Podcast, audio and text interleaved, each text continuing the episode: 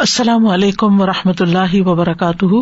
نحمد ونسلی علیہ رسول کریم بعد، فاعوذ باللہ من الشیطان الرجیم، بسم اللہ الرحمٰن الرحیم ربش رحلی صدری ویسر علی عمری وحل العقدم السانی یفق قولی۔ وَإِذَا سَأَلَكَ عِبَادِي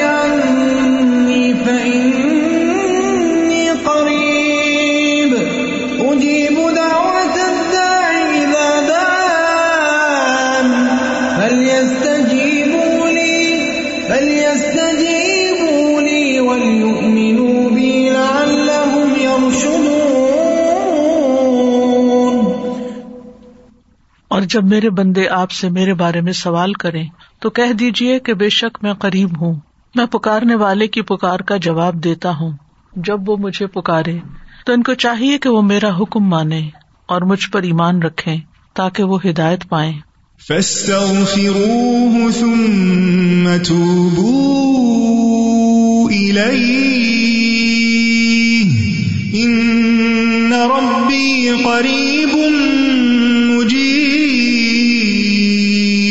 قریب۔ سو اس سے بخش مانگو، پھر اس کی طرف پلٹ آؤ۔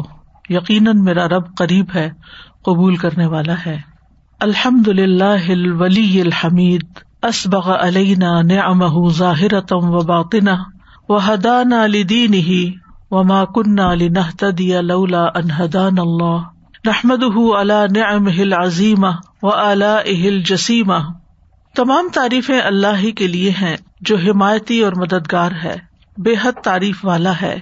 اس نے ہمیں اپنی ظاہری اور باطنی نعمتوں سے نوازا ہے اور اپنے دین کی طرف ہماری رہنمائی کی ہے۔ اور ہم ہرگز ہدایت یافتہ نہ ہوتے اگر اللہ ہمیں ہدایت نہ دیتا۔ ہم اللہ کی عظیم نعمتوں اور اس کے بڑے بڑے احسانات پر اس کی حمد و ثنا بیان کرتے ہیں۔ اللہ مسل علی محمد و علا عل محمد کما صلی علی ابراہیم و علا عل ابراہیم ان کا حمید مجید اللہ مبارک علی محمد و علا عل محمد کما بارک علی ابراہیم و علا عل ابراہیم ان کا حمید مجید دعاؤں کے اس پروگرام کے سلسلے میں آج ہم جادو سے حفاظت اور جادو کے علاج کے سلسلے میں جو دعائیں وارد ہوئی ہیں، ان کے بارے میں پڑھیں گے۔ جادو اردو زبان کا لفظ ہے۔ عربی میں اس کے لیے سحر کا لفظ استعمال ہوتا ہے۔ سحر کا لغوی معنی ہوتا ہے دھوکا دینا، ہیلا کرنا، حقیقت سے پھیر دینا، باطل کو حق کی صورت میں ظاہر کرنا، یا کوئی چیز کسی کے سامنے اس طرح ملما سازی کر کے پیش کرنا کہ دیکھنے والے حیران اور ششدر رہ جائیں۔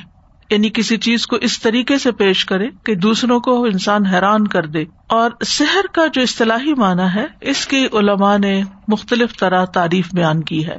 امام ظہری کہتے ہیں، جادو ایک ایسا عمل ہے جو شیطان جن کی مدد سے کیا جاتا ہے۔ یعنی جادو میں جنات ملوث ہوتے ہیں۔ امام راضی کہتے ہیں کہ جادو کا تعلق ہر اس کام کے ساتھ ہوتا ہے جس کا سبب پوشیدہ ہو۔ جس کی کاز جو ہے وہ چھپی ہوئی ہو اور اس میں دھوکا دہی نمایاں ہو۔ لئیس رحم اللہ کہتے ہیں، جادو اس عمل کا نام ہے جس میں پہلے شیتان سے قرب حاصل کیا جاتا ہے یعنی شیتان کو خوش کیا جاتا ہے اور پھر اس سے مدد لی جاتی ہے۔ یعنی اس سے کام لیا جاتا ہے، اس سے کچھ کام کروائے جاتے ہیں جادو کے سلسلے میں۔ اور یہ قرب کیسے حاصل ہوتا ہے؟ کبھی گناہ کر کے، برے برے گناہ کر کے۔ کبھی یہ بول کر کیے جاتے ہیں، جیسے شرکیا الفاظ والے دم۔ کبھی شیتان کی تعریف کے کلمات ہوتے ہیں، جس سے وہ خوش ہوتا ہے۔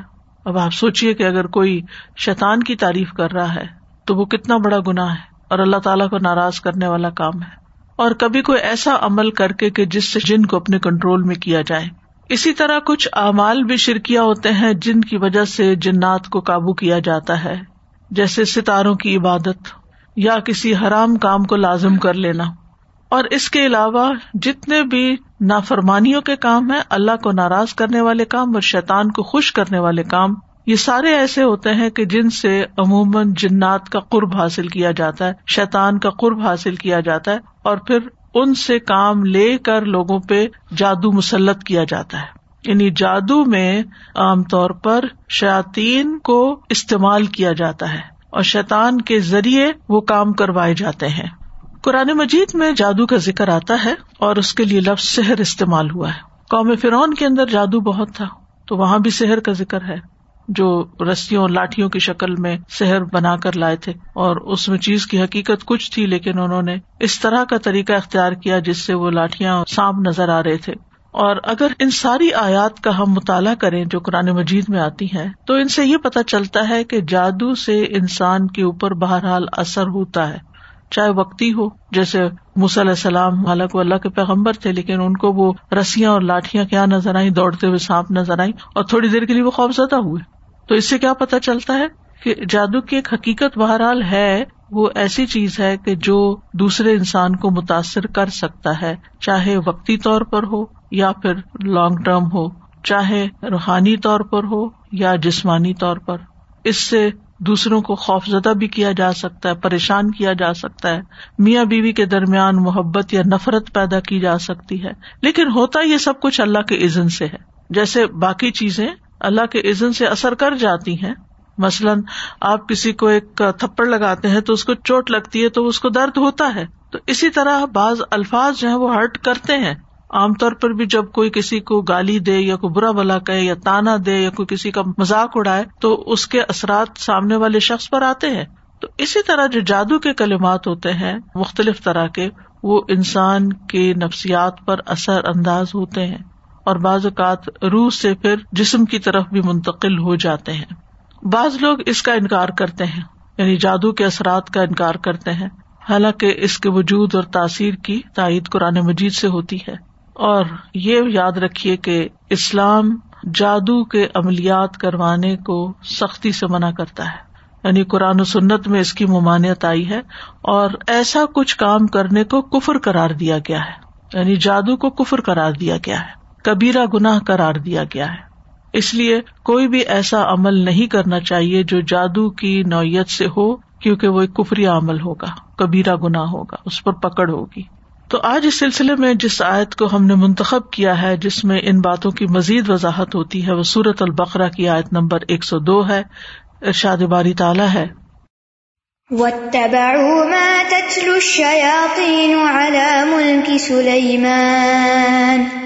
وما كفر سليمان ولكن الشياطين كفروا يعلمون الناس السحر وما أنزل على الملكين وما أنزل على الملكين ببابل هاروت وماروت وما يعلمان من أحد حتى يقولا إنما نحن فتنة فلا تكفر فيتعلمون منهما ما يفرقون به بين المرء وزوجه وما هم بضارين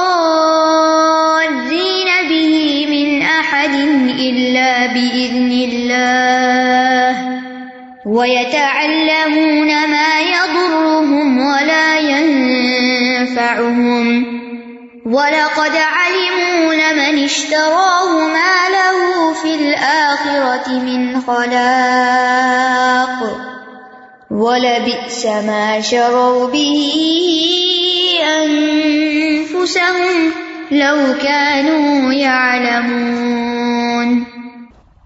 اور انہوں نے پیروی کی اس کی جو سلیمان علیہ السلام کی سلطنت میں شیاتین پڑھا کرتے تھے۔ اور سلیمان نے کفر نہیں کیا، بلکہ شیتانوں نے ہی کفر کیا، وہ لوگوں کو جادو سکھاتے تھے۔ اور اس کے پیچھے لگ گئے جو بابل میں دو فرشتوں ہاروت اور ماروت پر اتارا گیا تھا۔ اور وہ دونوں کسی کو کچھ نہیں سکھاتے تھے جب تک یہ نہ کہہ دیتے کہ ہم تو صرف آزمائش ہے پس تم کفر نہ کرو یعنی جادو سیکھ کر۔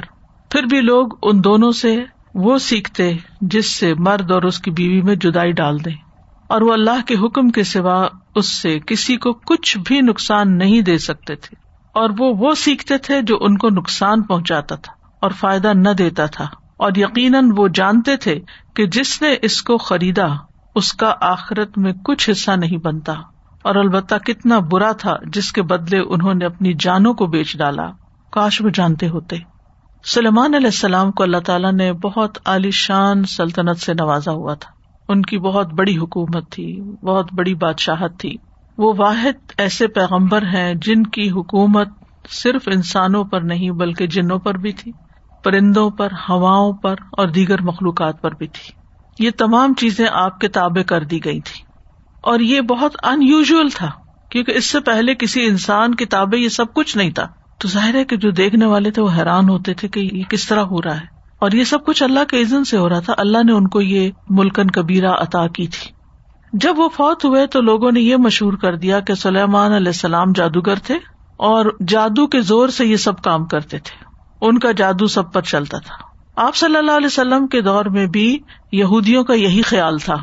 تو اس کی تردید میں یہ آیات نازل ہوئی کہ ایسا نہیں تھا۔ تو بنی اسرائیل کے بارے میں بات ہو رہی ہے کہ نبی صلی اللہ علیہ وسلم جو کچھ ان کے پاس لے کر آئے، جو ان کی کتابوں کی تصدیق کرنے والی چیز تھی، اس کو انہوں نے نہیں مانا اور اس کو چھوڑ کر وہ ان چیزوں کے پیچھے لگ گئے۔ وہ تب ماتت الشیاطین علام کے سلیمان یعنی جادو وغیرہ کے پیچھے لگ گئے۔ اور ویسے بھی جس قوم میں بھی زوال آتا ہے، وہ اعلی چیزوں کو چھوڑ کر ادنا کی طرف جاتی ہے۔ تو وہ تبا اشارہ ہے یہود کی طرف، اور انہوں نے پیروی کی یعنی یہود نے پیروی کی۔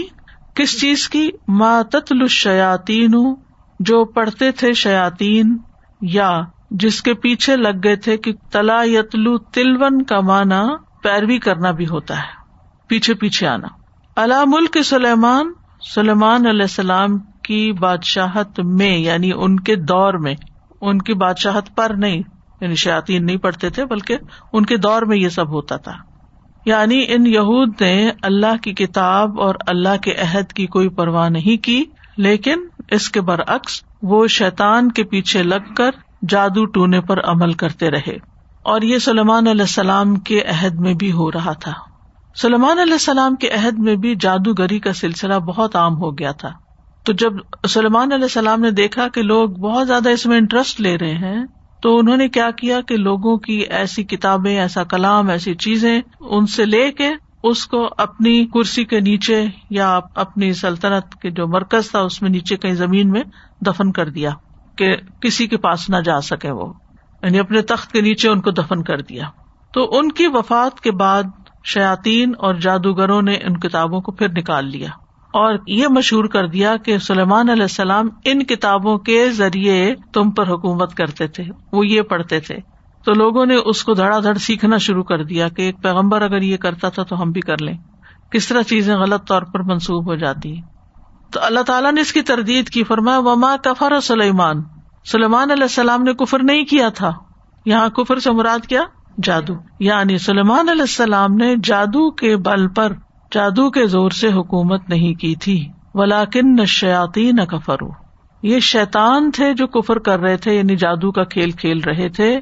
نہ صرف یہ کہ خود کرتے تھے جادو، بلکہ یو المون اناس لوگوں کو بھی اس کی تعلیم دیتے تھے۔ آگے بھی سکھاتے تھے یعنی خوب پھیل رہا تھا یہ۔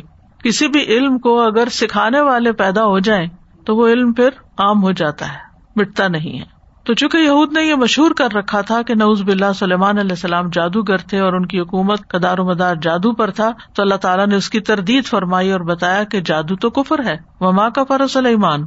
سلیمان علیہ السلام تو صاحب معجزہ پیغمبر تھے۔ انہوں نے کوئی کفر نہیں کیا، یہ ان کا معجزہ تھا کہ انہیں چونٹیوں کی زبان سمجھ آتی تھی، وہ ہد ہد کی زبان سمجھتے تھے، وہ جنات اور باقی مخلوقات سے کام لے سکتے تھے، ہوا ان کے تابے تھی۔ تو سلیمان علیہ السلام نے یہ سب نہیں کیا، بلکہ ان کے دور میں شاطین نے یہ کام کیا کہ خود بھی جادو کرتے اور دوسروں کو بھی سکھاتے۔ اور کیا کرتے؟ انہوں نے اور کس چیز کی پیروی کی؟ وما ان ضلع الملکئی جو اتارا گیا دو فرشتوں پر، بے بابلا بابل کے شہر میں، جو عراق کا ایک شہر ہے، ہاروت و ماروت، ان کا نام ہاروت اور ماروت تھا۔ یعنی جو ہاروت اور ماروت پر نازل کیا گیا اس کو بھی سیکھتے تھے۔ یعنی جنات نے اس کی بھی پیروی کی جو شہ فرشتوں پر اتارا گیا تھا۔ اب فرشتوں پر کیوں اتارا گیا آزمائش کے لیے؟ یعنی اللہ تعالیٰ نے بندوں کے امتحان اور آزمائش کے لیے ان فرشتوں پر جادو نازل کیا اور یہ فرشتے آزمائش ہی کے لیے لوگوں کو سکھاتے تھے۔ اور ان کو حکم دیا گیا تھا کہ اگر تمہارے پاس کوئی شخص جادو سیکھنے کے لیے آئے تو پہلے اس کو اچھی طرح بتا دینا کہ یہ ایک کفر کا کام ہے اور ہمیں تو تمہارے امتحان کے لیے یہاں پر متعین کیا گیا ہے۔ لہذا تم کفر نہ کرو۔ پھر بھی اگر کوئی سیکھنے پر اصرار کرے تو پھر سکھا دینا اس کو۔ چنانچہ جو لوگ بھی ان فرشتوں کے پاس جادو سیکھنے کے لیے آتے، فرشتے اس کو پوری طرح ایکسپلین کرتے کہ یہ کفری کام ہے، لیکن لوگ اس سے باز نہیں آتے تھے اور سیکھنے پر اصرار کرتے اور فرشتوں کے پاس سیکھنے والوں کا ایک جم غفیر کٹھا ہو جاتا۔ اب دیکھیں، آج بھی اگر کہیں کوئی ایسے جادوئی کرشمے کیے جا رہے ہوں یا ایسی کوئی کھیل کھیلی جا رہی ہے تو آپ دیکھیں کہ اس کو دیکھنے والے کراؤڈ کتنا زیادہ ہوگا۔ یعنی اگر کوئی ایسا ہی مداری ہو یا جادوگر ہو جو مختلف طرح کے کام کرتا ہو، مجھے یاد ہے کہ بچپن میں جب ہم بہت چھوٹے تھے تو اس وقت مداری ہوا کرتے تھے۔ پتہ نہیں آپ نے کبھی کسی مداری کا کھیل دیکھا یا نہیں۔ اور بیسیکلی وہ مداری جادوگروں کی ایک قسم ہوتی تھی۔ اور ہر جمعے کے دن، جمعے کی نماز سے پہلے، کیونکہ جمعے کو اس وقت مارکیٹ بند ہوتی تھی، تو ہمارا گھر مارکیٹ کے اوپر تھا۔ تو خالی سڑکیں ہوتی تھی اور خالی جگہ ہوتی تھی، تو وہ آ کے پورا ایک شو لگاتے تھے۔ اور اس میں اتنا کراؤڈ ہوتا تھا ہم تو اوپر سے دیکھ رہے ہوتے تھے اور ہر جمعے بچے بڑے چھوٹے سب وہ تماشا دیکھ رہے ہوتے تھے۔ اس میں کبھی وہ بچے سے بکرا نکال لیتے، کسی بچے کو لٹا کے چادر دے کے، پھر پتنی کیا پڑھتے، کیا کرتے، کبھی ادھر جاتے، کبھی ادھر جاتے، کبھی کوئی بات کراؤڈ سے کرتے، پھر پھر ان سے پیسے لیتے جو تماش بھی نہ آتے تھے۔ ٹکٹ تو نہیں ہوتے تھے زمانے لیکن یہ کہ کمانے کا یہ ایک ذریعہ بنا ہوا تھا۔ اور لوگ بھی بڑے خوش ہو کے اس کھیل کو دیکھتے تھے۔ آج کل تو اور طرح کے کھیل دیکھے جاتے ہیں تو۔ پہلے زمانے میں طرح کبڈی اور اس طرح کے کھیل لوگ کھیلتے تھے تو وہ دیکھتے تھے۔ تو بہرحال اس قسم کے کام جب وہ فرشتے ان کو سکھاتے تو بے شمار لوگ سیکھتے۔ آج بھی لوگوں کو پتا ہونے کے باوجود کہ یہ گناہ کبیرہ ہے پھر بھی لوگ باز نہیں آتے۔ اور جادو کرنے کرانے کے لیے کسی نہ کسی ایسے شخص کے پاس پہنچ جاتے ہیں جو ان کو بے وقوف بناتا ہے، ان سے پیسے لوٹتا ہے اور ان کا دین ایمان خراب کرتا ہے۔ تو یہ ساری چیزیں دراصل انسان کے لیے ایک امتحان ہوتی ہیں، ایک آزمائش ہوتی ہیں۔ وما المان امن احدن اور وہ کسی کو نہیں تعلیم دیتے تھے حتیٰ یقولا یہاں تک کہ وہ دونوں کہتے ان نما نہن فتن کہ ہم تو تمہارے لیے ایک آزمائش ہے، فلا تکفر تم کفر مت کرو۔ یعنی یعنی آزمائش کیوں رکھی گئی؟ تاکہ لوگوں کو پتا چل جائے کہ جادو کیا ہوتا ہے اور پیغمبر کی تعلیم کیا ہوتی ہے۔ یہ بھی ایک مقصد تھا فرشتوں کو بھیجنے کا۔ کیونکہ وہ لوگ کہتے تھے کہ سلمان علیہ السلام نے جادو کیا۔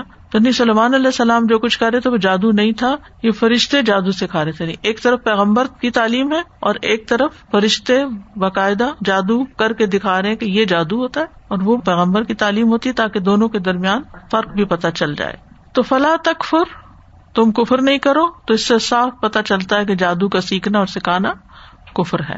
لیکن فیت المون امن ہوما پھر بھی لوگ ان سے سیکھ رہے تھے۔ کیا سیکھتے بھی کیا تھے؟ ما یوفر رقون بھی بین المر اوزی جس کے ذریعے شوہر اور اس کی بیوی کے درمیان تفرقہ ڈالا جا سکے۔ یعنی ایسا جادو سیکھ لیتے جس کے ساتھ وہ ہسبینڈ وائف کے بیچ میں تفریق یا جدائی ڈال دیتے تھے۔ جادو کے اس قسم کو صرف کہتے ہیں، سواد کے ساتھ۔ اس کے بالمقابل سحر العطف ہوتا ہے، اور یہ جادو کی سخت ترین اقسام میں سے ہے، کیونکہ یہ جادو انسان کے ہوش حواس ختم کر دیتا ہے، اور دیوانگی کی حد تک پہنچا دیتا ہے۔ یعنی ایک جادو صرف ہے، جس سے جدائی ہوتی ہے، اور ایک جادو اطف ہے، جس سے محبت پیدا ہوتی ہے۔ آپ نے کبھی اشتہار شاید پڑھے ہو اخباروں میں، محبوب آپ کے قدموں میں یہ اطف والا ہے، اور یہ جب وہ کرتے ہیں تو انسان کے اوپر جیسے پاگل پن کی کیفیت آ جائے۔ یعنی کہ کسی کی محبت میں وہ دیوانہ ہو جاتا ہے اور پھر اس کے بعد وہ دیوانوں والی حرکتیں کرتا ہے، جیسے مجنون ہوتے ہیں۔ جیسے عاشق مجنون ہوتے ہیں، اس قسم کی حرکتیں۔ جی ہاں ایڈورٹائزمنٹ کرتے ہیں۔ ایسی ایڈورٹائزمنٹ کر کے پیسہ لینا بھی حرام ہے۔ ایک دفعہ کسی ریڈیو کے آنر نے مجھ سے پوچھا تھا کہ ہمیں اتنے پیسے آفر کیے گئے ہیں کہ ہماری ایڈورٹیزمنٹ کریں۔ تو آپ کیا کہتی ہیں؟ میں نے کہا، بالکل بھی نہیں کریں۔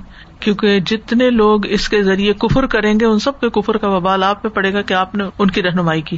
آپ نے ان کو راہ دکھائی۔ کیونکہ بعض اوقات جو لوگ اخبار چلاتے ہیں یا ریڈیو چلاتے ہیں یا ٹی وی یا اس طرح کی چیزیں یا ایون سوشل میڈیا، ان کو کمائی کا ذریعہ بنایا ہوا ہے۔ تو اس قسم کی کسی بھی چیز کو پروموٹ کرنا جو ہے وہ کبیرا گنا ہے۔ اور نہ صرف یہ کہ انسان اس گناہ کا خود ببال اٹھاتا ہے، بلکہ جتنے لوگ وہ گناہ کرتے ہیں، ان کا بھی ببال اس کے سر پہ آتا ہے۔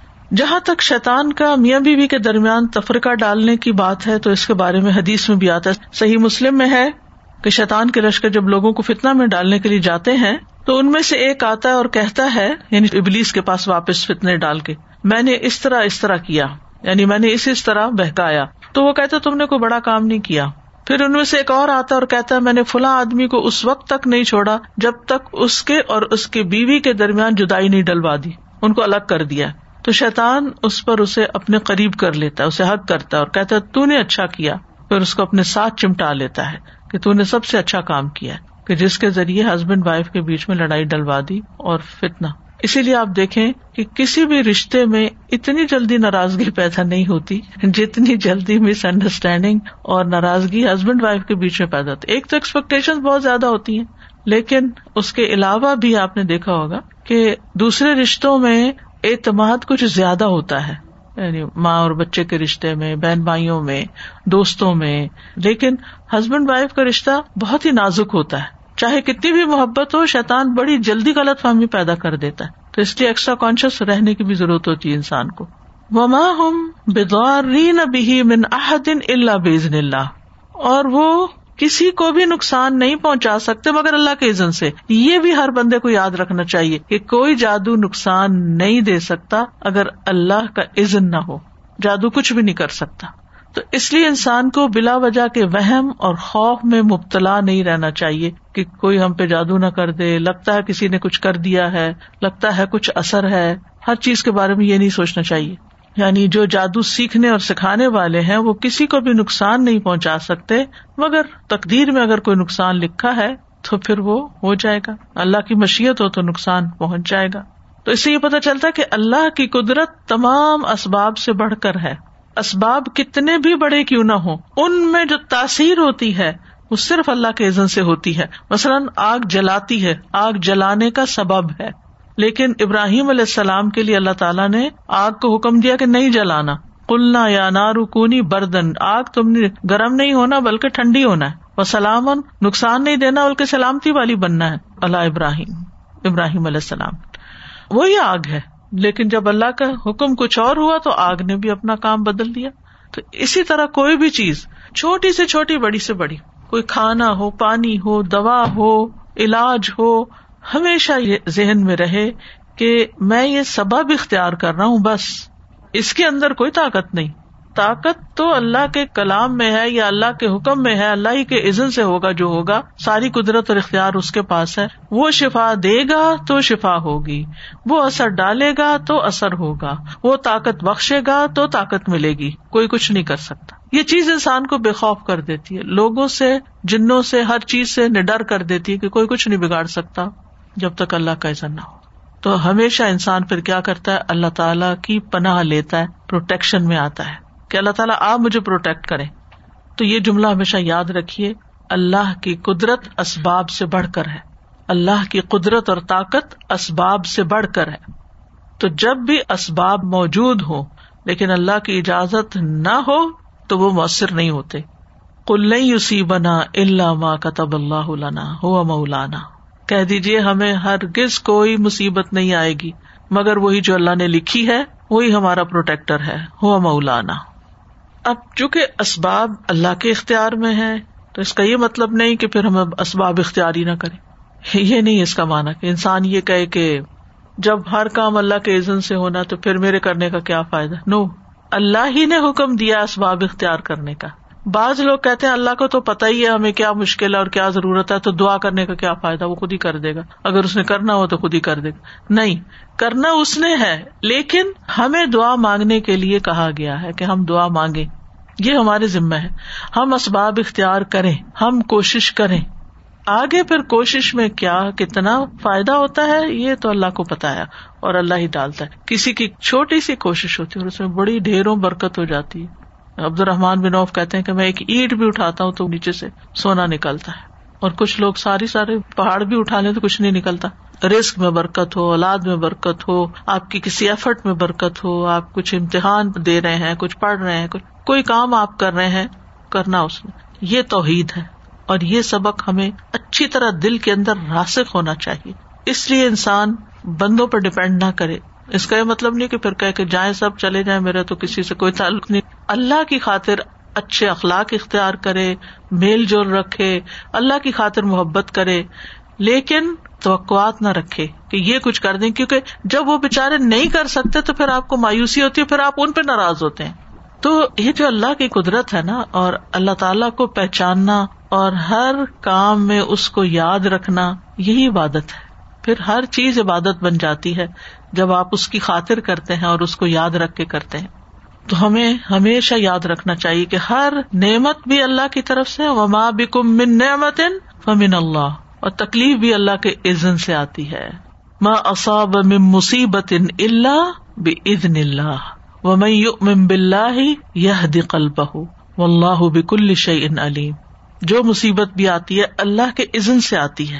اور جو شخص اللہ پر ایمان لائے، تو اللہ اس کے دل کو ہدایت بخش دیتا ہے۔ جو اللہ پہ بھروسہ کرتا ہے، پھر اللہ تعالیٰ اس کے دل کو سیدھا کر دیتا ہے، اس کو اطمینان دے دیتا ہے، صبر دے دیتا ہے، یقین دے دیتا ہے، اور وہ تکلیف کے اندر بھی آرام سے بیٹھا رہتا ہے۔ کیونکہ اس کو یقین ہوتا ہے کہ میرا رب ہے جو اس تکلیف کو دور کر سکتا ہے، اس پہ قادر ہے۔ عبداللہ بن مسعد کہتے ہیں وہ میں یو امن بلّہ یہ قلبہ یہ وہ شخص ہے کہ جب اس پر کوئی مصیبت آ پڑے تو وہ اس پر بھی راضی رہتا ہے، بلکہ سمجھتا ہے کہ یہ اللہ ہی کی طرف سے ہے۔ اللہ کے عزن سے آئی ہے، ورنہ نہ آتی۔ مسور توبہ میں آتا ہے کل نہیں اسی بنا اللہ ماں کا تب اللہ کہہ دیجیے ہمیں ہرگز کوئی نقصان نہیں پہنچے گا، مگر وہ جو اللہ نے ہمارے لیے لکھ دیا، یہ ہماری تقدیر میں تھا، یہ نقصان۔ یعنی کوئی انسان کچھ نہیں بگاڑ سکتا ہمارا۔ ہاں اگر اللہ نے لکھا ہے، تو وہ سبب بن جائے گا نقصان کا۔ اور پھر کوئی انسان اس تکلیف کو دور بھی نہیں کر سکتا جب تک اللہ کا عزن نہ ہو۔ تو جیسے ایک سبب بنا تکلیف کے آنے کا، تو اللہ کے عزن سے دوسرا سبب بن سکتا ہے اس تکلیف کے جانے کا۔ لہٰذا اللہ ہی کی طرف رجوع کرنا چاہیے انسان کو۔ پھر فرمایا وہ یا نما ید الرحم ولا اور وہ سیکھتے تھے یعنی لوگ ان فرشتوں سے جو انہیں نقصان دیتا تھا۔ یعنی جادو کا سیکھنا نقصان دہ عمل ہے۔ دنیا میں بھی بازو کا جادو کرنے والے پر پلٹ آتا ہے۔ بلائی انفا اور ان کو فائدہ نہ دیتا تھا، تو اس سے یہ پتا چلتا ہے کہ جادو کا نقصان جو ہے وہ دنیا میں بھی ہے، کیونکہ جس انسان کو آپ نے تکلیف پہنچائی، ہو سکتا وہ بد دعا دے آپ کو، یا وہ جب اس کی کاٹ کرے تو پھر وہ جیسے بد دعا جو ہوتی ہے وہ دینے والے پر واپس پلٹتی ہے، تو ایسے ہی جادو کرنے والے پر اس کا اثر واپس پلٹ۔ تو عام طور پر اگر آپ جادوگروں کو دیکھیں تو ان کے اندر کوئی سکون اور چین نام کی چیز نہیں ہوتی۔ یعنی ان کی زندگی خوشحال نہیں ہوتی۔ آپ جادوگروں کو کوئی محلات میں رہتے ہوئے نہیں دیکھیں گے بلکہ عموماً مفلوق الحال ہی ہوتے ہیں۔ نہ ان کے اس رسک میں کوئی برکت ہوتی ہے نہ ان کی زندگی میں کوئی کمفرٹ ہوتا ہے اور نہ ہی وہ کوئی قابل اعتبار نہ ان کی کوئی عزت ہوتی ہے۔ آپ کی بات بالکل صحیح ہے۔ جادوگر اتنے پیسے لیتے ہیں وہ پھر بھی مفلوق الحال ہی رہتے ہیں وہ۔ بالکل۔ انہیں اپنے کام کے سلسلے میں اندھیروں میں رہنا پڑتا ہے، قبرستانوں میں جانا پڑتا ہے، گندے کام کرنے پڑتے ہیں۔ تو ایسا سب کچھ کرنے والا خوش کہاں سے ہو سکتا ہے؟ ایک دفعہ میں نے ٹی وی پہ ایک مارننگ شو دیکھا تھا کافی عرصہ پہلے۔ اس میں جادوگر اور اس قسم کے اور اس کا جو ماحول بنایا ہوا تھا وہ اتنا خوفناک تھا جس کی کوئی حد نہیں۔ لیکن میں نے تھوڑا سا وہ پروگرام دیکھا تو اس کے اندر وہ بتا رہے تھے کہ وہ جو جادوگر آیا ہوا تھا اس کے پاس تین سو بلیاں ہیں کراچی میں۔ کالے رنگ کی بلیاں اور بلیوں کا بھی کالا ہونا ضروری ہے۔ جی بالکل صحیح۔ جو کالا رنگ ہے نا جی۔ آگے میں ان شاء اللہ آپ کو بتاؤں گی کہ یعنی سب سے زیادہ جو جادو ہے وہ کالے رنگ کے اوپر اثر کرتا ہے۔ اور وہ چند بلیاں تو اپنے ساتھ بھی لے کر آئے ہوئے تھے اسٹوڈیو میں۔ وہ اتنی ہولناک اور اتنی خوفناک اس آدمی کی شکل تھی کہ اس کو دیکھ کے وحشت ہو رہی تھی اور کراہت آ رہی تھی۔ ایسے نحوست اس کے اوپر سے آ رہی تھی جیسے آپ سوچیں کہ ایک انسان جو صاف ستھرا ہو اس سے خوشبو آتی ہو مطلب یہ کہ پرسکون انسان ہو اور ایک انسان جو اندھیروں میں رہتا ہو اور شیتانوں کے ساتھ انٹریکٹ کرتا ہو اور گندگی میں رہتا ہو کیا یہ دونوں برابر ہو سکتے ہیں؟ تو جادو کرنے والے کو لامحالہ یہ گندے کام کرنے پڑتے ہیں تو یہ ان کو نقصان ہی دیتا ہے۔ ولائی انفا ہوں اور ان کو کوئی فائدہ نہیں ہوتا، کیونکہ اپنی آکبت خراب کرے۔ اور اگر دنیا میں بظاہر کوئی نقصان نہیں بھی ہوا نا، تو آخرت میں تو اس کا نقصان ہے ہی ہے۔ دادا جی وہ بالکل ایک سچ بات ہے۔ ایک تو جادوگر کا زور اپنے پہ بھی نہیں ہوتا جب تک اللہ کی اذان سے ہی سب چیز ہوتی ہے۔ ہم ایک گھر میں موو ہوئے تھے، تو ٹیمپریری گئے اور لیکن صفائی وفائی کرنے پہ ہوتا ہے نا کہ اندر گئے تو صاف ستھرا۔ تو جب میرے بچے پینٹ کرنے لگے تو ونڈو کے اندر انہوں نے دیکھا ونڈو کے کناروں میں جہاں ہول تھے۔ اس میں تعویذ دبے ہوئے تھے اور لوگ سے لیا تھا۔ ان کے ہسبینڈ وائف میں بہت لڑائی رہتی تھی ہر وقت۔ میں نے ایک دن ایسی بتایا کہ آپ کے یہاں سے تعویذ نکلے یہ کیا ہے؟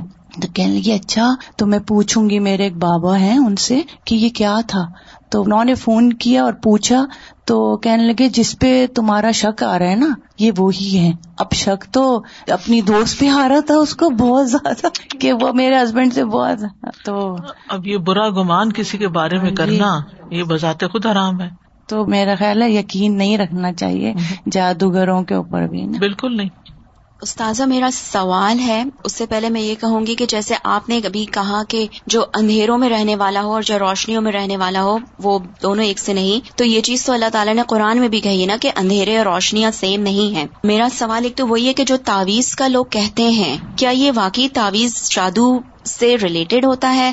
جادو ہمارے- ریلیٹڈ ہوتا ہے۔ اور دوسرا یہ کہ جادو جادو کے ذریعے سے کیسے توڑا جا سکتا ہے کیونکہ اس کو تو اللہ تعالیٰ نے ہمیں بتایا نا کہ جو قرآن کے ذریعے سے رقیہ شریعہ کے ذریعے سے وہ چیزیں دوسرا طریقہ ہے نا جو صحیح طریقہ ہے جو رقیہ شریعہ قرآن کے ذریعے ہے وہ صحیح طریقہ وہ صحیح؟ طریقہ ہے لیکن۔ کچھ لوگ اس کی بجائے گمراہ کرنے والے لوگوں کے پاس چلے جاتے ہیں اور وہ انہیں طریقوں سے جس سے جادو کیا ہوتا ہے اس کو نشرہ کہتے ہیں وہ یت نما یدرحم ولا انفا یعنی جادو سیکھنے والے صرف اپنا نقصان کر رہے تھے اور اس میں کوئی فائدہ نہیں تھا ان کا۔ جو بظاہر فائدہ نظر بھی آتا ہے نا کہ کسی کو نقصان پہنچانے کا کوئی کسی نے حسد کی وجہ سے نقصان پہنچا رہا ہے یا کوئی اور، تو اس میں آپ کو کیا ملا؟ مثلاً اگر کسی نے کسی سے حسد کی وجہ سے کوئی جادو اس پہ کیا اور وہ بیمار پڑ گیا یا مر گیا یا کچھ بھی، کرنے والے کو کیا ملا؟ آپ کو کیا فائدہ پہنچا؟ کچھ بھی نہیں۔ اسی طرح اگر کوئی کسی میاں بیوی کے درمیان لڑائی ڈلوا دیتا ہے، آپ کو کیا ملا؟ کچھ بھی نہیں۔ تو جادو کرنے والا یا کروانے والا اس کو خود کچھ بھی نہیں ملتا۔ یعنی اس کو نہ کوئی مال ملتا ہے، نہ کوئی عزت ملتی ہے، نہ کوئی برکت اس کی زندگی میں آتی ہے، نہ کوئی اور خیر آتی ہے، نہ کسی کی دعائیں ملتی ہیں۔ یعنی فائدے پہنچنے کے یہی طریقے ہوتے ہیں نا۔ تو ان میں سے تو کوئی چیز بھی نہیں ملی۔ بس صرف وہ ایک جو نفس کی ایک شہوت یا خواہش ہے، وہ پوری ہوئی تو اس سے کیا فائدہ ہوا؟ یعنی حاصل تو کچھ نہیں ہوا نا؟ اور پھر یاد رکھیے، بعض اوقات انسان کو غصہ نکال کے بھی سیٹسفیکشن ہوتی ہے۔ ہوتی ہے نا، ایک غصہ نکال لیا، ٹھنڈے پڑ گئے، لیکن اس کے بعد کیا شروع ہوتا ہے؟ قابیل کے ساتھ کیا ہوا تھا؟ غصے میں بھائی کو قتل تو کر دیا۔ اس وقت تو بڑا وہ خوش ہوا ہوگا کہ میں نے ہٹا دیا اپنے رستے سے جو میری اس کام میں رکاوٹ تھا۔ عموماً لوگ یہ بے وقوفی کرتے ہیں نا۔ کہ اس کی وجہ سے مجھے مشکل ہو رہی ہے، اس کو رستے سے ہٹا دو، اس کو اٹھوا دو، اس کو قتل کر دو، اس کو یہ کر دو۔ لیکن اس کے بعد کیا ہوتا ہے؟ جب آپ ایسا گناونا کام کر چکتے ہیں، بڑے بڑے گنا تو اپنی جگہ چھوٹی سی بھی تکلیف آپ کسی کو دے نا، تو اللہ تعالیٰ نے ایسا ایک نظام رکھا ہے کہ تھوڑی ہی دیر گزرنے کے بعد وہ خود آپ کو پنچ کرنے لگتی۔ شاید اس شخص کو تو کم ہرٹ کرے اگر آپ کے اندر تھوڑا سا بھی دل اور زمین ہے نا، تو آپ کو خود زیادہ تکلیف شروع ہو جائے گی۔ جو مائیں اپنے بچوں کو خوب مارتی ہیں یا کچھ ان کو تکلیف دیتی ہیں، وہ خود بھی بیٹھ کے روتی ہیں۔ بس اوقات بد دعائیں دے کے جب وہ بد دعا پوری ہو جاتی ہے نا، تو پھر ساری زندگی کے لیے خود رو رہی ہوتی ہیں کہ ایسا کیوں کیا، کیوں کہا میں نے غصے میں۔ تو شدید غصے کی حالت میں بھی اگر بچے نے کوئی نافرمانی کی ہو یا کچھ بھی، تو ہدایت کی دعا ہی دے کہ اللہ تمہیں ہدایت دے۔ کبھی بد دعا نہ دے۔ یا تو وہ اس کا اہل نہیں ہوگا تو واپس آپ پہ پلٹے گی اور اگر اس کا اہل ہوا اور اس کو لگ گئی تو بھی آپ ہی کے لیے تکلیف ہے۔ اور اسی طرح باقی رشتوں کے بیچ میں بھی۔ تو جو کسی کو تکلیف دیتا ہے وہ کبھی خود خوش رہ نہیں سکتا۔ ولاقد علم اور یقینی طور پر وہ جانتے تھے۔ و لا قد تین موقعات ہیں اس میں۔ باؤ کا مطلب ہوتا ہے واؤ قسمیہ ہے۔ یعنی قسم کھا کے یہ بات کی جاتی۔ لا۔ تاکید کا لام ہے۔ تاکیدی بات ہے۔ قد تحقیق۔ حقیقت میں ہے یہ بات کہ علم ان کو پتا تھا، وہ جانتے تھے۔ لما نشترا جو بھی اس کو خریدے گا۔ جادو ایسے نہیں کیا کروایا جاتا، اس کو کچھ پیسے دینے پڑتے۔ یعنی کسی چیز کے بدلے میں وہ کام ہوتا ہے۔ ماں لہو فل آخرت من خلاق۔ اس کا تو آخرت میں کوئی حصہ ہی نہیں۔ اس نے تو اپنی آخرت گنوا دی۔ اتنا خطرناک کام ہے۔ یعنی انسان سے بہت سے گناہ ہوتے ہیں۔ لیکن یہ جو جادو والا کام ہے، یہ تو انسان کی آخرت تباہ کر کے رکھ دیتا ہے۔ تو لما نشترا ہو یعنی جو جادو میں اس طرح رغبت رکھتا ہے، جس طرح کوئی تاجر تجارت کے سامان میں رغبت رکھتا ہے کہ میں یہ لے لوں تاکہ میں اس کو بڑی قیمت میں بیچوں گا اور اس سے فائدہ ہوگا، تو وہ آخرت کے عذاب کا مستحق ہو گیا۔ تو مطلب یہ تھا کہ ان کا جادو کرنا کرانا لا علمی کی وجہ سے نہیں تھا، کہ ان کو پتا نہیں تھا کہ یہ غلط کام ہے، اس لیے وہ کرنے لگ گئے۔ بلکہ انہوں نے دنیا کی زندگی کو آخرت پر ترجیح دی اور دنیا میں وہ جو اندر غصہ تھا یا حسد تھا یا کسی کو نقصان دینے کا جو جذبہ تھا، اس کو سیٹسفائی کرنے کے لیے انہوں نے اگر یہ کام کیا تو اپنی آخرت برباد کر لی۔ اسی لیے نا حسد اور غصہ جو ہے ایسے گناہوں میں سے ہے کہ جو انسان کی عقل کو مار دیتا ہے اور اس سے ایسے کام کرواتا ہے کہ جس کی وجہ سے انسان کہیں کا نہیں رہتا۔ تو بہرحال خلاصہ یہ کہ جادو کا نقصان ہی نقصان ہے۔ اور نہ ہی اس سے انسان کو آخرت میں کوئی حصہ ملے گا، نہ ہی اللہ کا قرب، نہ ہی وہاں جا کے معافی۔ اور یہ اور بھی بہت سے گناہوں کو ساتھ سمیٹ لیتا ہے، کیونکہ اس میں شرک ہوتا ہے کفری کلمات ہوتے ہیں، غیر اللہ سے مدد لی گئی ہوتی ہے۔ بعض اوقات آپ کو پتا ہے کہ ایسی چیزیں جادوگر لانے کو کہتے ہیں کہ جن کو لانا بھی بہت بڑا کرائم ہوتا ہے۔ کسی نے ذکر کیا تھا، مجھے پورا کانٹیکٹ یاد نہیں، کہ اس کے بچے نہیں ہوتے تھے۔ تو اس کو جادوگر نے کہا کہ تم کسی کا چھوٹا بچہ مار کے اس کا پتنی دل نکال کے لاؤ کہ کیا لاؤ؟ یعنی اس طرح کے مطالبے بھی ہوتے ہیں اور لوگ کرتے ہیں۔ یعنی اپنی خواہش پوری کرنے کے لیے گٹیا سے گٹیا کرائم کرنے کو تیار ہو جاتے ہیں۔ تو اس وجہ سے اس کو کفر کہا گیا ہے، کیونکہ اس کی بنیاد شرک، جھوٹ، ظلم کفر پر ہے۔ ولاب سما شرح بھی انفسم کتنی بری ہے وہ چیز۔ اور یقیناً بری ہے وہ چیز جس کے بدلے انہوں نے اپنی جانوں کو بیچ ڈالا، اپنی جانیں ہلاکت میں دے دی یعنی اس جادو کے بدلے انہوں نے اپنا خسارا کر لیا، اپنی جانوں کو نقصان میں ڈالا۔ تو دنیا میں بھی کچھ نہ حاصل ہوا اور آخرت میں بھی کچھ نہیں۔ دنیا بھی خسارے میں، آخرت بھی خسارے میں۔ کتنا گھناؤنا کام ہے، کتنا نقصان دہ کام ہے۔ کچھ کام ایسے ہوتے ہیں جو دنیا میں گناہ میں آتے ہیں لیکن لوگوں کو وقتی طور پہ کچھ فائدہ مل جاتا ہے۔ جیسے شراب کے بارے میں آتا ہے یا سلونا کا نلخمری ولمسر کلفی ہما اسمن کبیر و منافی الناس کہ لوگ آپ سے شراب اور جوئے کے بارے میں پوچھتے آپ کہہ دیجیے کہ اس میں بہت بڑا گنا ہے اور کچھ فائدے بھی ہیں منافی الناس بھی ہیں۔ لیکن جادو میں تو کوئی نفع ہے ہی نہیں۔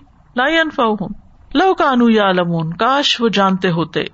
یہ جملہ شرطیا ہے، اس کا جواب نہیں ہے۔ یعنی اگر وہ جانتے ہوتے تو کبھی جادو نہ سیکھتے۔ یعنی انہیں پتا تھا نقصان دیتا ہے، پھر کیوں سیکھا؟ علم ال یقین نہیں تھا۔ ایک ہوتا ہے علم ہونا اور ایک ہوتا ہے علم ال یقین ہونا۔ یقینی علم ہونا۔ جس شخص کو یقینی علم حاصل ہو جاتا ہے نا، اس کا عمل بدل جاتا ہے۔ وہ توبہ کر لیتا ہے، وہ غلط کام فوراً چھوڑ دیتا ہے۔ اور جس کے اندر شبہات ہوتے ہیں، شکوک ہوتے ہیں، منافقت ہوتی ہے، وہ اللہ اور اس کے رسول کی بات سن کے معلومات تو حاصل کر لیتا ہے، لیکن اس کا کوئی عمل نہیں بدلتا۔ تو ایسا شخص جو ہے، وہ حقیقی عالم نہیں ہے۔ یعنی اگر ایسے صاحب علم ہوتے جن کے اندر اللہ کی خشیت ہوتی، تو اپنے علم سے فائدہ اٹھاتے اور پھر جادو نہ سیکھتے۔ تو بہر الخلاصہ یہی ہے کہ جادو ایک شیطانی عمل ہے اور اس کا سیکھنا سکھانا کفر ہے۔ اور یہ انسانوں کے لیے ایک امتحان بھی ہے۔ یعنی گناہ کا سبب میسر آنا بڑا امتحان ہے انسان کے لیے۔ ایک تو یہ کہ کوئی چیز آپ کو نظر ہی نہیں آتی، آپ کے اختیار میں نہیں، آپ کو پتا ہی نہیں ہے۔ دیٹ از دیئر شر ہے دنیا میں، رہے کہیں، آپ کو نہیں پتا تو آپ بچے ہوئے، آپ امتحان میں نہیں ہے لیکن پھر کیا ہوتا ہے کہ وہ آپ کو اتنا ایزیلی اویلیبل ہوتا ہے کہ آپ کے لیے پھر بچنا مشکل ہو جاتا ہے۔ جیسے آپ دیکھیے کہ سیل فون کے اوپر لوگ کیا کیا خرابیاں نہیں کرتے اور کیا کیا برائیاں اس سے نہیں آتی۔ تو ایک یہ تھا کہ تھا ہی نہیں تو کتنی ساری برائیوں سے لوگ بچے ہوئے تھے۔ اب چکے ہے اور ایک کلک پہ آپ فوش سے فوش چیزیں دیکھ سکتے ہیں تو پھر کتنے لوگ بچ سکتے ہیں۔ تو یہ ایک فتنا ہے، یہ ایک آزمائش ہے۔ اس میں فائدے بھی ہیں لیکن اس میں آزمائش بھی ہے۔ یعنی کچھ لوگ تو پیورلی حرام حرام حرام چیز دیکھتے کچھ لوگ حرام تو نہیں دیکھتے، لیکن بےکار کی لغ چیزیں دیکھتے رہتے ہیں جن سے ان کو کوئی فائدہ نہیں پہنچتا۔ ٹھیک ہے، وہ نقصان دہ نہیں، لیکن فائدہ بھی کچھ نہیں۔ مثلاً آپ دیکھیں کہ کچھ لوگ صرف فیشن شو دیکھتے رہتے ہیں کہ کس ایکٹر نے کیا کپڑے پہنے ہوئے ہیں یا کیسی جیولری پہنی ہوئی ہے یا کچھ حاصل نہیں ہے آپ کو سوائے اس کے کہ آپ ایک بس انٹرٹینمنٹ بنائی ہوئی۔ آپ کا وقت کتنا قیمتی ہے تو قبر میں جا کے پتا چلے گا نا کہ انسان ایک دفعہ بھی سبحان اللہ کہنا چاہے گا، اگر ہزار دفعہ بھی کہ تو ایک بھی نیکی نہیں لکھی جائے گی۔ تو وہ تمنا کرے گا، کاش میں واپس جاؤں اور جو وقت میں نے ضائع کیا اس میں میں کچھ ذکر ہی کر کے آ جاؤں، کچھ صدقہ ہی کر کے آ جاؤں۔ سر سوال تھا کہ یہ جو اتنے میجک شوز اور ایلیوژنسٹ شوز اور یہ سب ٹی وی پہ اتنے پاپولر کیے جاتے ہیں شوز ہوتے ہیں ٹکٹس ہوتے ہیں مہنگے مہنگے تو ان سب کا بھی جانا مطلب ہم اس کو کہہ سکتے ہیں کہ کفر میں یہ آ جاتا ہے۔ یعنی کہ انڈائریکٹ سیکھ ہی سکتے ہیں اگر وہ کفر اکبر نہ بھی صحیح تو انٹرٹینمنٹ کے نام پہ آپ بہت کچھ سیکھ بھی رہے ہوتے ہیں نا۔ It's a kind of learning you are learning something which is wrong کس قسم کے انٹرٹینمنٹ ہے؟ کیا دے رہے ہیں اپنی نسلوں کو؟ استاذہ جب سے آپ نے اس آیا کی تفسیر اسٹارٹ کی اس وقت سے میں اس کو اپنے آج کل کے زمانے سے ریلیٹ کر رہی تھی کہ اس میں جب بنی اسرائیل میں جادو بہت عام تھا تو اللہ تعالیٰ نے اس جادو کو ان کے لیے فتنا بنا دیا۔ تو سملرلی آج کل کے زمانے میں ٹیکنالوجی اتنی عام ہو چکی ہے کہ اللہ تعالیٰ نے اس ٹیکنالوجی کو ہمارے لیے ایک ٹیسٹ بنا دیا اور اس سوشل میڈیا کی وجہ سے اب ہمارے لیے بھی ایک فتنا بن گیا ہے کہ ہم جو ہیں وہ اعلیٰ سے ادنا کی طرف موو ہوتے جا رہے ہیں۔ ہماری پرائیورٹیز مسٹ اپ ہو رہی ہیں ہماری نمازیں اچھے بھلے لوگوں کی اچھے بھلے پڑھے لکھے سمجھدار اور بعض دیندار سب کچھ ہوتے ہوئے۔ اول ٹائم گزر جاتا ہے اور ہماری نمازیں چلی جاتی ہیں۔ اسی طرح جیسے اس میں فرشتے سکھانے سے پہلے کہتے تھے کہ یہ کفر ہے یہ مت سیکھو۔ ابھی بھی آپ کوئی ویب سائٹ ایکسس کرنا چاہیں جو فحاشی کی ہوتی ہے اس میں ایک وارننگ آتی ہے۔ اب یہ انسان پر ہے کہ وہ اس کو ایکسس کرے کہ نہیں۔ تو وارننگ تو مل جاتی ہے تو پھر بھی بعض لوگ اس کو ایکسس کرتے ہیں۔ بلکہ جس چیز کی وارننگ ہوتی ہے نا اس کو زیادہ دیکھتے ہیں۔ اسی کے ذریعے اتنی اخلاقی برائیاں غیبت جھوٹ سب کچھ عام ہو رہا ہے۔ گھروں کے اندر لڑائی جھگڑے۔ جب گھر کے لوگ آپ کے آئیڈیل نہ رہے اور آئیڈیل آپ کے باہر کے لوگ بن جائیں، تو آپ سوچیے کہ پھر آپس کے تعلقات گھر کے کیا ہوں گے؟ ایک کوشچن ذہن میں آ رہا تھا کہ یہ جب حضرت سلیمان علیہ السلام نے اپنے تخت کے نیچے یہ سب چیزیں رکھ لی تو اب ہم یہ سمجھتے ہیں نا آج کل کے اگر ایسی کوئی چیز گھر میں ہو، آپ اس کو جلا کے یا پھینک دو۔ پانی میں ڈال دو رکھو نہیں اپنے پاس۔ سو آئی واز تھنکنگ کہ at that time I think ان کو یہ چیز کا تھا کہ انہوں نے رکھ لیا۔ وہ جادو والی چیزیں نکال کے وہ تو سنت سے ہمیں پتا چلتا ہے نا کہ آپ نے جادو نکلوا کے ظاہر کیا تھا۔ جی۔ لیکن سلمان علیہ السلام نے تو ان کو لوگوں کی ایکسس سے باہر کرنے کے لیے ادھر دبایا تھا زمین میں تاکہ کوئی اور اس تک نہ پہنچے۔ اگر وہ جلا دیتے اس وقت یا پھینک دیتے پانی میں تو کسی کو ملتا ہی نہیں۔ مقصود تھا نا لوگوں کا۔ یہ بھی اللہ کے عزن سے ہی ہوتا ہے۔ استادہ ایک ایکسپیرینس شیئر کرنا تھا کہ ہم لوگ جب گھر سیل کر رہے تھے تو ایٹک کی صفائی کر رہے تھے کہ جیسے گھر سیل کرتے تو ایٹک میں ایک دو لوہا رکھا تھا جس میں ریڈ ریڈ پتا نہیں ہندو کا کچھ کیا تھا کیا تھا تو اس ٹائم بالکل نالج نہیں تھا اور میرے ہسبینڈ تو بالکل جادو بھی یقینی نہیں کرتے تھے اس ٹائم کہ قرآن کو اتنا ڈپ میں نہیں جانا تھا تو انہوں نے کہا کہ نہیں نہیں یہ بس کچھ رکھ دیا ہوگا کسی نے اور وہ پھر اٹھا کے ہم نے کرب سائڈ میں جیسے رکھ دیتے کیسے کہ پک اپ کے لیے ہو جائے گا رکھ دیا اور جسٹ اس کے سیکنڈ ڈے ہی بس میرا پیر فریکچر ہو گیا۔ تو ڈو یو تھنک کہ استاد اسی طرح کی کوئی چیز جیسے ہوتا ہے نا کہ کوئی کچھ شیطانی کوئی چیز ان لوگوں نے رکھی ہو کنٹرول ہو۔ ہاں تو ایسے ہوا ہے فریکچر میرے پیر کا کہ جب میں ہاسپٹل میں جا کے ان کو ریزن بتائی تو they won't believe they sort out کہ ان کا کچھ فزیکل وائف ہسبینڈ کا جھگڑا ہوا جس کی وجہ سے ہوا۔ کیونکہ میرے چلتے چلتے I feel a crack backyard میں I was walking and it's ایسا میجر کریک کہ مجھے پھر لے کے گئے اینڈ وین آئی دے آس می نا یا پوچھتے جیسے کہ کیوں ہوا تم کو ایسے کیسے ہو گیا؟ میں نے بولا چل رہی تھی ہو گیا۔ تو ان کو یقین ہی نہیں ہو رہا تو پھر انہوں نے مجھے وہ آتے ہیں نا کہ یہ وومین ابیوز تو نہیں ہے اس کے ساتھ کچھ ہوا تو نہیں ہے۔ تو دے کال دوز پرسنس کے بات کریں کہ کچھ ہوا تو نہیں یعنی اس طرح کا انبلیویبل ہوا تھا جو آج تک اس میں اللہ عالم ہو بھی سکتا ہے اور بعض اوقات وہ چیزیں چونکہ جنات کا بھی ان سے انٹریکشن ہوتا ہے تو وہ اپنے گھر سے جب اس کو دھوئے بغیر زائل کیے بغیر اس کو نکال دیا تو وہ بازو کا جنات پیچھے پڑ جاتے ہیں اور نقصان دینے کی کوشش کرتے ہیں یہ ایک احتمال ہے میں کسی بھی چیز کا دعوی نہیں کرتی کیونکہ میرے علم میں نہیں ہے لیکن کہا بھی جا سکتا ہے ایسے بعض اوقات، کئی لوگوں کے ایسے واقعات ہوتے ہیں کہ جس گھر میں کوئی اس طرح کی چیز ہوتی ہے، بعض اوقات بے بچائی کسی کو نقصان پہنچتا ہے یعنی جیسے آپ بتا رہی ہیں کہ یعنی چلتے چلتے تو پاؤں فریکچر نہیں ہوتے، کتنے لوگ ہر وقت چل رہے ہوتے ہیں، اللہ ہی بہتر جانتا ہے۔ تو بات یہ ہو رہی تھی کہ گناہ کے اسباب میسر ہونا آزمائش ہے تو ہم سب یہ دیکھیں کہ کون کون سی چیزیں ہیں جن کے قریب جا کر میں گناہ میں پڑ جاتی ہوں۔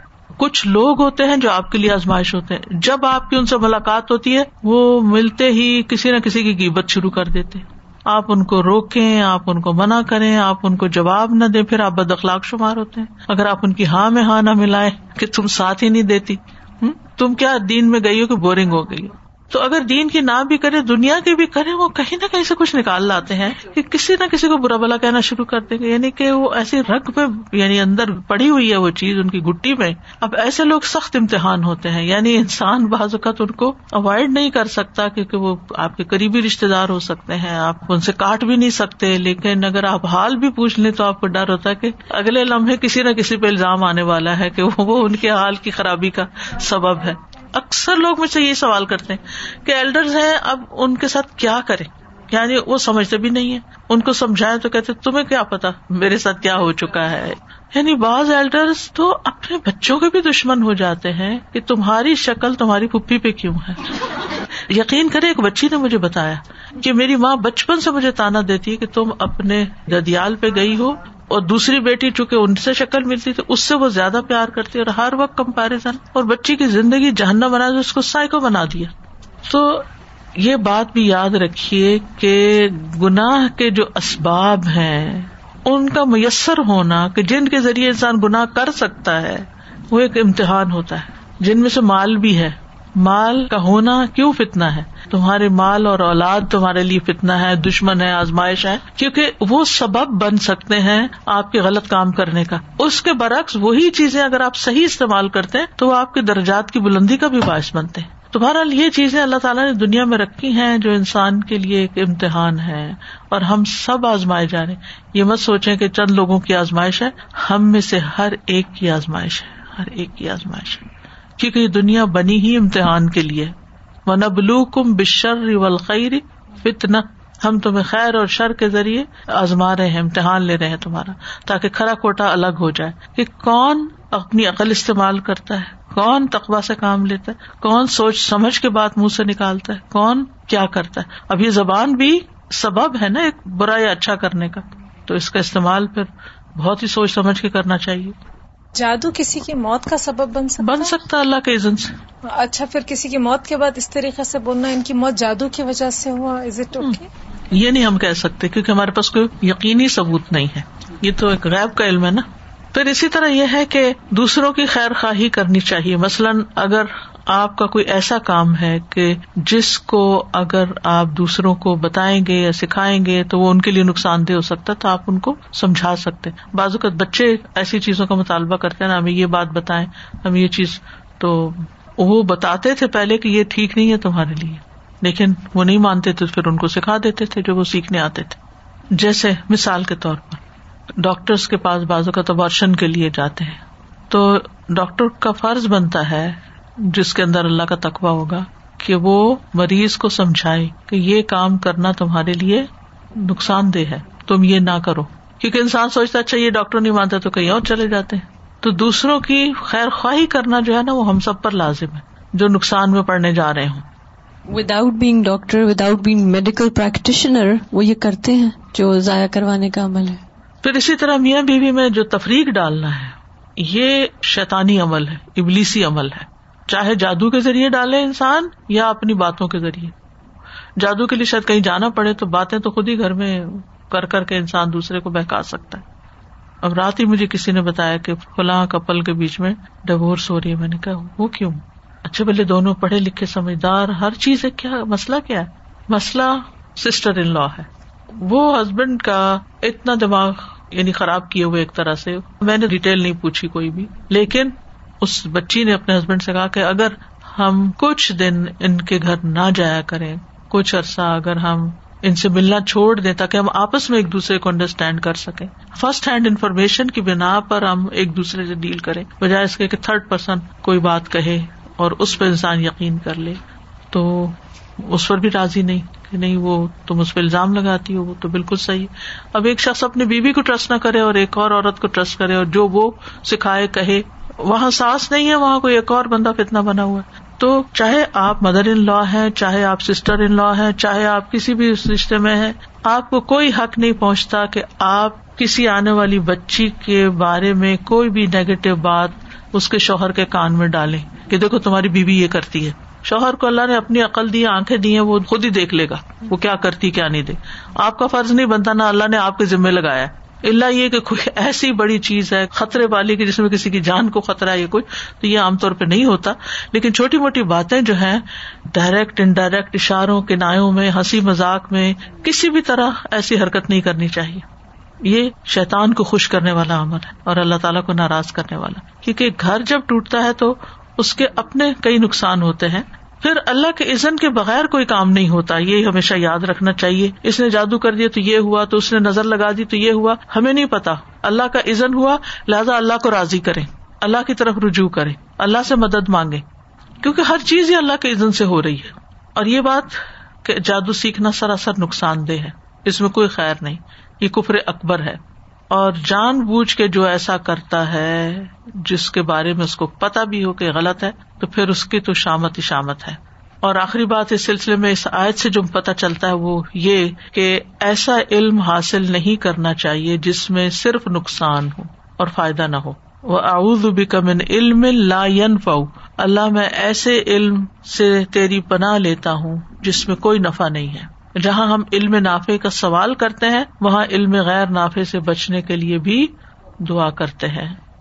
کیونکہ بعضوں کے لوگ سوال کرتے ہیں نا کہ ہم یہ دعا مانگتے ہیں کہ اللہ ہمیں علم نافع عطا کر، تو کیا کوئی ایسا علم بھی ہوتا ہے؟ تو یہ جادو انہیں علوم میں سے ہے۔ جو غیر نافع لا ینفا ان کو کوئی فائدہ نہیں دیتا سیکھنے سکھانے والے کو، بلکہ نقصان دیتا ہے۔ اس سے پامسٹری ہو گئی اور اسی طرح کے کام۔